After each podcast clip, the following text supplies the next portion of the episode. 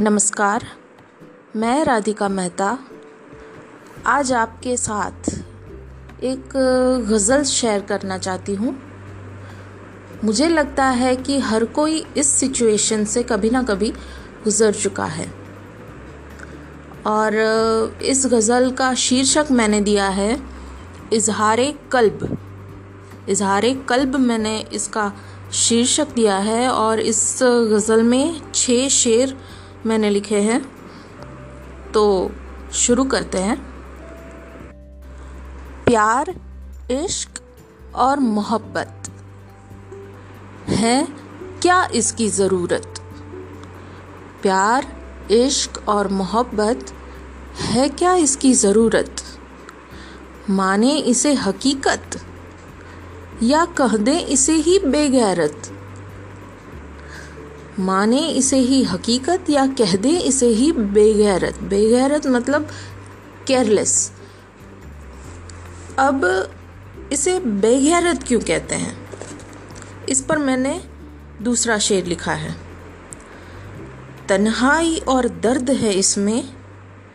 क्यों होता एहसास ये दिल में? तन्हाई और दर्द है इसमें। क्यों होता एहसास ये दिल में? प्यार, इश्क और मोहब्बत, ये एहसास दिल में क्यों होता है? जबकि उसमें तन्हाई और दर्द है।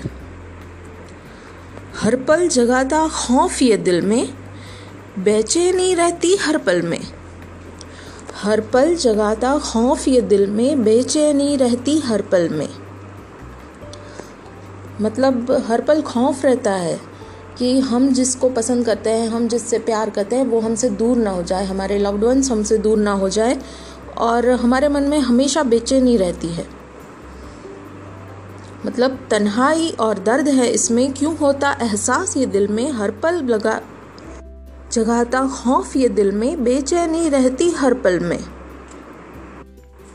अब अगर दिल में बेचैनी रहती है तो क्या होता है? वो अगले शेर में, शिकायतें ज़िंदगी से होती। उलझनें बढ़ती ही रहती। शिकायतें ज़िंदगी से होती, उलझनें बढ़ती ही रहती। कोशिश हर नाकाम हो जाती, दिल की बात दिल ही में रहती। शिकायतें ज़िंदगी से होती, उलझनें बढ़ती ही जाती, कोशिश हर नाकाम हो जाती। कोई भी कोशिश कर लो अपने लाउड वंस को बुलाने की वो नाकाम हो जाती है और दिल की बात दिल में ही रह जाती है। हम उनसे कह नहीं पाते कि हम एक्चुअली क्या सोचते हैं, हमारी वे ऑफ़ थिंकिंग क्या है, हम उन्हें डिस्क्राइब नहीं कर पाते हैं। अब दिल की बात दिल में ही रहती। फिर क्या होता है वो अगले शेर में। छोटे से दिल की बात सुनाएँ, क्या समझे और क्या बतलाएँ। छोटे से दिल की बात सुनाए, क्या समझे और क्या बतलाए? वो खुद की राह खुद बनाए और उसी राह पर हमें चलाए। अब छोटा सा दिल है, उसकी बात को क्या हम समझेंगे और क्या हम किसी को बताएँगे? समझ ही नहीं आता है वो। वो खुद की राह खुद बनाता है। मतलब कि दिल या प्यार, इश्क और मोहब्बत। अपनी राह खुद बनाता है और उसी राह पर हमें चलाता है।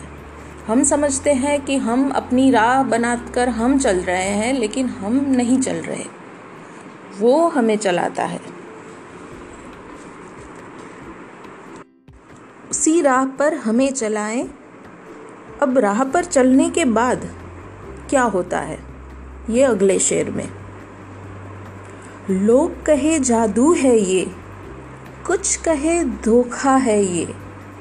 लोग कहे जादू है ये, कुछ कहे धोखा है ये। हम तह तक जाकर सोचें ये, क्यों जादू, क्यों धोखा ये? लोग कहे जादू ये ये। कुछ लोगों को ये जादू लगता है, कुछ लोगों को ये धोखा लगता है। पर हम खुद तय तक जाकर सोचें कि हम क्या मानते हैं इसे। जादू, धोखा या कुछ और। शायद है इजहार कल्ब। ये मेरा मानना है कि शायद है इजहार कल्ब। इजहार कल्ब मतलब दिल की बात। कल्ब मतलब दिल।